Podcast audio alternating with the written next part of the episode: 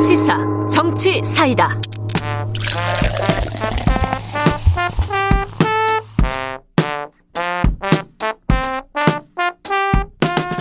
네, 김경래 최강 시사 여름 특집 최강 어벤져스. 오늘은 저 홍익표가 진행하고 있습니다. 답답한 정치, 고여 있는 정치, 묵은 정치는 가라. 여의도 정치에 젊은 피가 떴습니다. 아, 김남국, 이준석, 이준석, 김남국의 정치 사이다. 아, 매주 월요일 더불어민주당 김남국 의원, 미래통합당 이준석 전 최고위원 두 분 모시고 전국의 뜨거운 현안 다뤄보는 시간입니다. 오늘도 두 분 나와 계셨습니다. 먼저 야당부터 먼저 하겠습니다. 미래통합당 이준석 전 최고위원 나오셨습니다. 예, 안녕하세요. 네, 안녕하십니까. 고생 중이십니다, 의원님. 네. 네, 그리고 더불어민주당 김남국 의원 나오셨습니다. 안녕하세요. 네, 네, 안녕하세요. 안산 단오늘의 김남국입니다. 네, 정치인 다 되셨네. 예. 네, 김경래 최강 시사 여름 특집 최강 어벤져스 유튜브에서 검색하시면 실시간 방송 보실 수 있습니다. 문자와 콩으로도 참여하실 수 있는데요. 짧은 문자 50원, 긴 문자 100원이 드는 샵 9730 무료인 콩 어플에서 의견 보내주십시오. 자, 오늘은 지금 계속 화제가 되고 있는 그 부동산 정책 얘기하겠는데 정부 여당이 부동산 정책 둘러싼 공방들 좀 짚어봐야겠습니다. 지난주에 임대차 3법 통과됐지 않습니까? 그리고 국무회의에서 의결해서 바로 지금 법 시행이 들어갔는데 자, 이 법에 대해서 그 야당에서도 비판이 많습니다. 주호영 어, 통합당 원내대표가 SNS를 통해 전세제도, 전세제도를 이 땅에서 완전히 없애버릴 부동산 입법을 군사작전하듯이 처리했다. 이 주장하고 계신데요.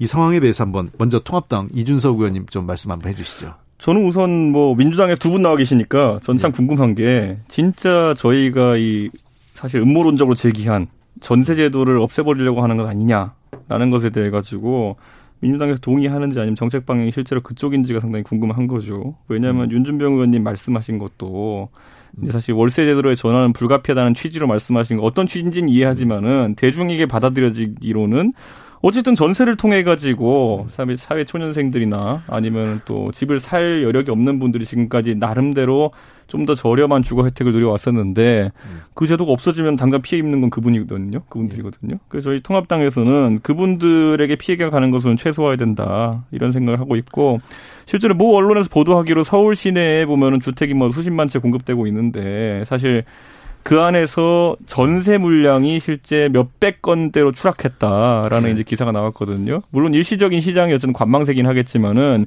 진짜 전세 물량이 걷어지게 된다면은 당장 서민 주거 안정에 상당한 문제가 되지 않을까 예. 그런 생각해서 저희는 강력 규탄합니다. 예, 자 여기 전세제도 지적을 하셨어요. 이번 법이 월세로 전세를 다 월세로 전환하는 것 아니냐 이 문제적인데 어떻게 네, 그래서 제가 그 최근 10년 동안 나온 여러 가지 민간 연구소의 연구 보고서 이런 것들을 쭉 살펴봤는데요.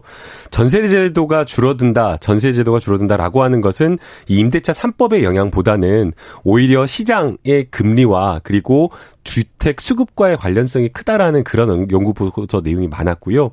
지금 직접적으로 직접 이 임대차 3법이 영향을 미친다라고 판단하기에는 좀 이르다라는 그런 생각이 듭니다.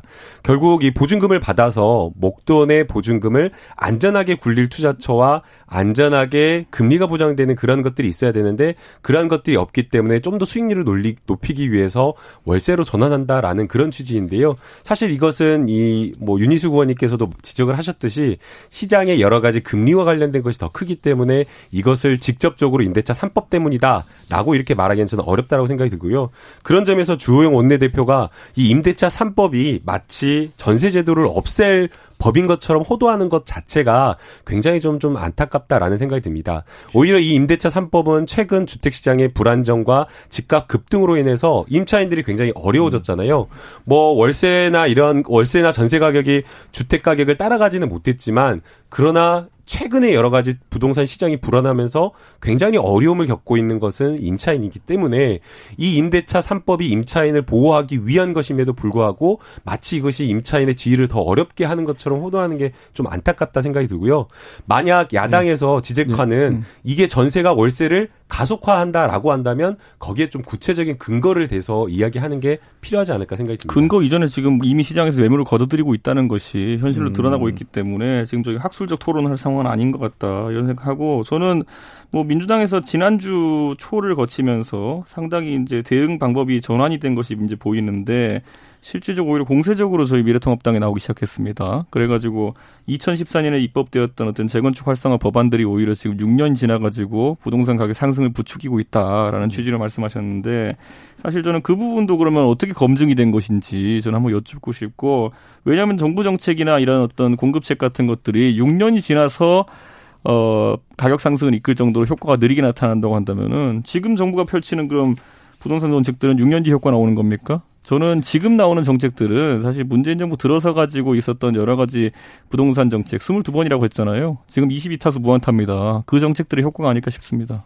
음, 자, 그럼 그 한 가지 더 여쭤볼게요. 예. 부동산 가격 인상이 정책 실패만 기인하다 이렇게 보시나요? 아니면 뭐 그 흔히 얘기하는 그 글로벌 경제 상황이나 저금리 상황 이것도 연관이 좀 있다고 저는 당장 엄청나게 풍부해진 유동성에 대처하는 방법 중에서 아까 김남국 의원도 언급했지만은 투자할 곳이 없다라는 음. 것이 굉장히 어, 금융면에서는 굉장히 하나의 어, 저해 요소로 보이고요. 지금 거기에 더불어 가지고 그 공급책이라고 저는 봅니다. 뭐 음. 홍 의원님도 잘 아시겠지만 서울에서 이제 재건축이라든지 이런 사업들이 지난 박원순 시장 계시던 동안에 상당히 많이 막혀 있었던 부분이 있거든요. 그러다 보니까 서울의 주택의 거의 한 46%가 30년 이상 된 노후주택이 되었다. 음. 이거는 어떻게든 꼭뭐 특정한 방식을 제가 상정해서가 아니라 개선을 시켜야 되는 그런 부분이 있거든요. 네. 그래가지고 저는 그 부분에 대한 대책 없이 그러니까 공급 대책 공급 없이는 예. 저는 네. 어렵다 그. 야당 이준석 최고위원의 지적 어느 정도 타당한 부분이 있다고 생각이 됩니다. 그러나 이제 재개발과 관련된 부분은 음. 이제 과거에도 보듯이 재개발을 하게 되면 사실 그 주변의 집값을 끌어올리고 또 여러 가지 부작용을 자, 작용하는 측면이 있었기 때문에 사실 이 부분에 음. 정부가 조심스러웠던 측면이 있고요. 그럼에도 불구하고 재개발의 용적률이나 이러한 어떤 어떤 수익을 환수하는 방법 뭐 임대주택을 공공 임대주택을 활성화한다거나 공급을 늘린다거나 여러 가지 방법으로 재개발의 초과이익이나 이런 것들을 줄이면서 부작용을 줄이면서 공급을 늘릴 수 있기 때문에 이미 지금 정부에서 그 이준석 최고위원이나 야당에서 이야기하는 그 정책을 포함시켜서 논의를 하고 있기 때문에 어, 이 부분은 좀 지켜봐야 될 것 같아요. 공공임대를 예. 어디다 공급하겠다는 겁니까? 테른 골프장입니까? 아니요. 대개 그 재개발과 관련되어서 네. 용적들을 늘려지면 공급이 좀 늘어나잖아요. 그런 부분에 있어서 그 이익을 재개발 조합이나 그 조합원들에게 돌리는 것이 아니라 공공에게 돌아갈 수 있도록 한다라는 겁니다. 20% 임대 지으라고 하는 그 얘기 말씀인가요? 그것보다 더 늘렸으면 좋겠습니다. 네. 어. 자, 그러면 그 공공임대주택 늘리는 부분 지금 이제 갑자기 공공임대주택으로 네. 넘어가 버렸는데 저 공공임대주택에 대해서 늘리는 거는 어떻게 생각하세요? 저는 뭐 찬성인데 결국 부지 문제죠. 부지 공공 임대주택이라 함은 네. 기존에 어쨌든 민영 임대주택보다 상당히 저렴해야 되고 그리고 음. 공급량이 어느 정도 확보가 되어야 되는데 서울 내 그 부부지를 마련하기 어렵습니다. 그렇기 때문에 만약에 지금 언급되는 테른 골프장이라든지 아니면 뭐 그린벨트 풀지 않겠다고 하셨지만 외곽 주변에 만든다고 한다면은 첫째로 그렇게 공급되는 공공임대 주택들은 사실 지금 젊은 세대가 원하는 서울시 계내에 있는 신축 주택과는 다른 상품이 돼 버립니다. 우선 형식 자체가 자가 보유와 임대로 갈리고요. 그리고 입지 조건 자체가 직주 근접성 때문에 지금 이제 서울 안쪽으로 들어오려고 네, 하는 건데. 근데 이제 지금 그 김남국 의원이 그 재개발 재건축하면서 음. 도심 안에 그러니까 뭐 그린벨트나 외곽 지역이 아니라 안에다 짓겠다 이런 내용을 하신 건데요. 저는 그 부지가 어딘지 말했으면 좋겠습니다. 지금 예를 들어 재건축 재개발을 하면서 사실 음. 사업성이라는 것도 담보돼야 되는데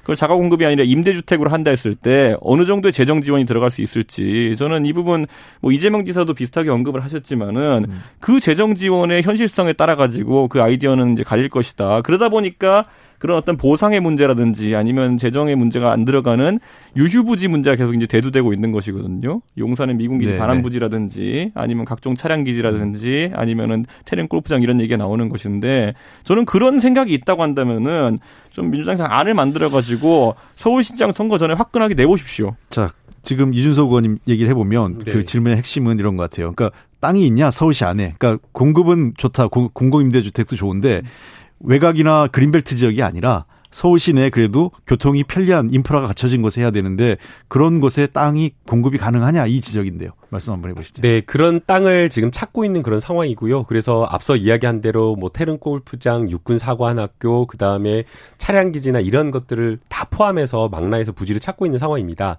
이런 부분에 있어서도 또 사실 공급이 또 부족할 수 있기 때문에 용적률을 사실 조금 더 전향적으로 음. 상향하고 또 앞서 이준석 최고가 이야기를 한 대로 재개발 재건축과 관련된 부분의 용적률을 좀 높여주는 대신에 그 재개발을 통해서 장기 뭐 임대주택이나 이런 것들을 어, 공급을 늘리는 그런 방향까지 좀 포함을 하고 있고요. 없다 없다 할 것이 아니라 방법을 좀 찾아가지고 이 부분에 있어서는 여야가 좀 합심해서 공급을 그리고 장기적으로 안정적으로 늘리는 게 좀 필요하지 않나 그 임대주택을 만약 재거, 재개발 재건축에 넣으면 자기 재산권 침해다 뭐 조합에서 반 뭐 이런 데서 좀 부정적일 것 같기도 한데 그 부분에 대해서는 어떻게 말씀하시겠어요? 네, 뭐 재산권 침해가라고 이야기를 할 수는 있겠지만 그러나 뭐 완전히 수익 내는 것을 다 제한을 하거나 아니면 재개발 재건축을 막는다라고 하면 모르겠지만 재개발 재건축을 보다 빠르게 더 활성화시켜주고 어, 재산권 행사를 도와주면서 이익과 관련된 부분을 제한하는 것이기 때문에 이것을 재산권 뭐 적극적인 침해다라고 보기에는 좀 어렵다라고 생각이 들고요. 음. 또 재산권의 일부 침해가 있다고 하더라도 의식주 중에 주거라고 하는 것은 인간이 살아가는 데 가장 기본적인 것이기 때문에 이것을 통해서 이익을 하, 이익을 누리려고 하는 것보다 주거의 어떤 공적인 어떤 권리가 훨씬 더 크다라고 저는 생각이 저는 듭니다. 그래서 예전에 네. 박근혜 정부 때도 보면은 청년용 이제 주택 짓기 위해 가지고 철도 부지를 음. 활용한다든지 이런 아이디어들이 있었거든요. 좀 여당이 그런 것들 열거했으면 어, 좋겠어요. 어, 좋은 아이디어라고 저는 생각이 박 시장님 때도 예. 보면은 이제 생각해 보면은 예를 내부 순환로 같은 경우에는 그 위에 상부 공간에 어떤 주택을 짓는다든지 북부간선 이런 것들 아이디어가 나왔었는데 그걸 좀 패키지화해서 냈으면 좋겠습니다. 그게 없이 이제 계속 이제 말만 나오다 보면은 결국 언급되는 차량 기지라든지 아니면 테른 골프장 이런 것들은 주민 반발이 상당히 거셀 것이거든요. 그런 부지들은 그렇기 때문에 공공 임대 주택에 맞는 어떤 부지들을 많이 찾아내고 그 안에서 재건축 같은 경우도 아까 언급됐지만은 저는 사업성과 그리고 이런 어떤 공공성 충분히 맞출 수 있다 고 봅니다. 그게 이제 용적률이 키가 될 텐데 역세권 위주로 상당히 가능성 있는 아이디어들이 있다 이렇게 봅니다. 근데 두 분 다 용적률 높이는 건 좀 동일하셨는데 용적률을 높이면 도리어 너무 과밀화돼서 그 지역의 인프라나 교통난, 어, 도시 거주 환경의 악화 이런 우려도 있지 않습니까? 어떻습니까? 그러니까 그 부분은 저희가 어쩔 수 없이 지금 시점에서는 어느 정도 좀 지가 상승이라는 어떤 아주 심각한 어떤 문제가 발생했기 때문에 사회적 합의를 이룰 수 있는 부분이 아닌가. 특히 역세권 같은 네. 경우에는 네. 이미 용적률이 있어가지고 인센티브를 주고 있지 않습니까? 근데 그런 부분을 조금 더 완화하는 것도 좀 가능하다 이렇게 봅니다. 김남구 의원님. 네, 그런 부분도 고려할 수밖에 없다라고 생각이 들고요. 이미 형성되어 있는 그 도심 중심으로 용적률을 막 무한대로 확대하기는 좀 어렵다고 생각이 들고 좀 외곽 지역으로 해서 사실 조금 더 여유가 있는 곳들 있지 않습니까? 그런 곳들은 좀 더 전향적으로 생각할 수 있잖아요. 그게 왜 그렇게 되냐고요. 저는 이해가 안 가는 게 도심 지을수록 용적률을 완화해야지. 왜 무한대로 마음대로 늘릴 수 아니, 있는 왜 저는 아니고. 이해 안 가는 게 남양주나 어떤 이런 데 파주 이런 데 가면요. 40층 가까운 아파트들이 있고 왜 서울 안에 들어오면 20층짜리밖에 없는 어, 겁니까? 그러니까 아까도 지금 방금 앵커께서 지적을 하셨듯이 네. 결국에는 용적률을 높이게 되면 네. 주거 환경이 안 좋아지는 겁니다. 남양주는 안 좋아져요? 차량, 차량이나 이러한 것들이 네. 굉장히 막혀 가지고 정말 네. 교통체증이 심한 이런 자, 문제들도 있기 자, 때문에 뭐왜못 늘리냐 그렇게 단순하게 생각할 그러니까 건 아니라고 생각이 들어요. 두 분 얘기를 합해 보면 용적률을 높, 이는 건 뭐 두 분 다 동의하시는데 네. 어, 도시 환경을 감안해서 어디까지 할 건가에 대해서는 조금 더 사회적 합의가 필요한. 어, 그리고 저는 이번에 뭐 이재명 지사도 새로운 예. 형태 주택 공급에서 얘기했지만은 전 여당이 공공임대주택 특히 젊은 세대가 주택에 예. 대해 가지고는 주택 형태도 다변화 좀 했으면 좋겠어요. 예, 아, 아무래도 지금 그것 때문에 청취자 문자를 좀 읽어드리고 예. 해야 될 것 같은데 0285님 이 이런 얘기 하십니다. 지금 전세 물량이 없어요. 딸이 10월에 결혼해서 전세를 구하려 하는데 힘드네요. 그다음에 1004님이 노지역 재개발 빨리 추진하면 좋겠어요. 50층 아파트 지금 안 되나요? 이런 얘기 하셨는데 지금 아까 우리 뭐 노후지역 재개발이나 그 저 고밀도화에 대해서는 이미 얘기가 됐기 때문에 음. 지금 아마 전월세 관련돼서 전세 물량이 없어진다. 이 임대차 시장에 대해서 조금 논의를 좀 했으면 좋겠거든요. 네. 네. 안 그래도 지금 그 5분 발언 윤희수건 발언 중에서 월세 아까도 이미 처음에 네. 좀 됐지만 월세가 자 전세가 줄어들고 월세로 간다. 또 월세 가격이 폭등할 거다. 이런 우려가 있는데 자 그냥 그 문제를 놓고 그러면 어떻게 하면 좋겠냐 하는 겁니다. 지금은 사실 윤희수 의원의 경고죠. 예. 이 경고가 현실화되지 않기 위해 가지고는 음. 결국에는 지금 전세에 대해 가지고 가격 통제책을 쓰고 있는 거거든요. 역사적으로 어떤 재화든지 가격 통제책을 쓰면 공급이 이제 줄어드는 건 현실이거든요. 음. 그렇기 때문에 저는 지금 민주당에서 5%까지 인상 인상, 인상 상한선을 두고 예. 저는 또 더 우려되는 것이 지자체장이 그 안에서 또 정할 수 있게 돼 있지 않습니까? 예. 그렇다 보니까 저는 굳이 거론하자면 이재명 지사 같은 분들 더 낮게 설정하는 거 아니냐 예. 이런 우려를 지금 하고 있는데 사실 가격 통제책을 좀 완화할 필요가 있다. 예. 왜냐하면 시장 상황이라는 건지 언제든지 변할 수 있는 것인데 음. 5%라는 그 가격 통제 상한선 때문에 많은 집주인들이 불안해하는 건 아니냐. 저는 그 예. 그 부분에 대해서는 유예 조치를 좀 두는 것이 어떠냐 이런 생각을 하게 됩니다. 김남국 의원님은요? 네, 윤희숙 의원님의 발언을 좀 이렇게 쭉 찬찬히 살펴봤는데요. 그러니까 윤희숙 의원님의 발언은 결국에는 이 임대차 3법 임차인에 대한 주거권을 보장하고 강화하는 것에 대해서는 동의하지만 이 임대차 3법이 월세 전세를 월세로 전환하는 걸 가속화한다라고 주장을 하시는 것 같습니다. 그러면서 그것을 가속화하기 때문에 임대인에게 인센티브를 주자라는 조금 다소 엉뚱한 발언을 하고 있는데요. 전세가 월세를 가속화한다라고 하는 그 논고를 제시를 해야 되는데 논고 제시가 좀 빈약하다라는 생각이 듭니다. 그, 그 중에 보게 되면 뭐 과거에 1989년도 12월에 이 주택임대차 보호법이 1년에서 2년으로 연장했을 때 뭐 전세 가격이 올라갔고 전년 대비 30% 24% 올랐다라고 했는데요. 전세 가격이 급등한다라고 하는 것은 주택 가격, 주택 가격 상승률 그리고 그 당시에 주거의 공급과 수요 이런 것들에 의해서 결정이 되기 때문에 주택임대차 보호법 때문이 아니다라는 그런 생각이 들고요. 실제 제가 좀 찾아보니까 전세 가격이 시행 1년 전과 1년 후에 17.53, 16.76%가 올랐습니다. 그러니까 주택임대차 보호법 주택임대차 보호법이 개정되기 전에도 1년 전에도 변동률이 17%였고요. 그 1년 이후에도 16.76%였기 때문에 이 주택임대차 보호법 개정 때문에 뭐 주택 가격이라든가 아니면 뭐 여러 가지 임대료가 올랐다라고 이렇게 평가하기 어렵다고 저는 생각이 들고요. 또 거기에 더해서 당시에는 소구표가 적용이 되지 않았습니다. 네. 그런데 이번에는 이 주택 임대차 3법으로 인해서 단기적으로 시장이 불안정한 것들 즉 임대인이 여러 가지 비용 부담을 임차인에게 전가하는 것을 막기 위해서 소구표가 적용되었고 어 윤희수 의원님이 지적을 하신 대로 이것에 대한 여러 가지 부담과 적용 시점이 4년 들어 늘어나기 때문에 4년 동안 충분하게 주택 시장 안정화를 위해서 정부가 노력한다라고 하면 어, 윤희수 의원님이나 아니면 시장 일부에서 지적하는 부작용은 최소화될 수 있다라고 저는 생각이 듭니다. 예, 시간 관계상 짧게 한번 두분 네. 얘기만 좀 듣겠는데요. 뭐 이렇게 정책적 싸움만 하면 좋은데 네. 사안에 정무적인 게 있어서 이 윤희수 의원 발언 놓고 민주당 박범계 의원과 윤준병 의원 발언이 좀 논란이 되고 있어요. 네. 그 부분하고 또 조영 원내대표께서 부동산 이 정책에 대해서 또 공산주의다 이런 발언을 했거든요. 음. 짧게 한번 두 분 한번 30초씩만 한번 해주시면. 저는 뭐 우선 이게 공산주의다까지라기보다는 예. 실질적으로 가격 통제책 아까 말했던 것 이런 것들이 시장에 주는 왜곡 효과가 큽니다. 사실 김태년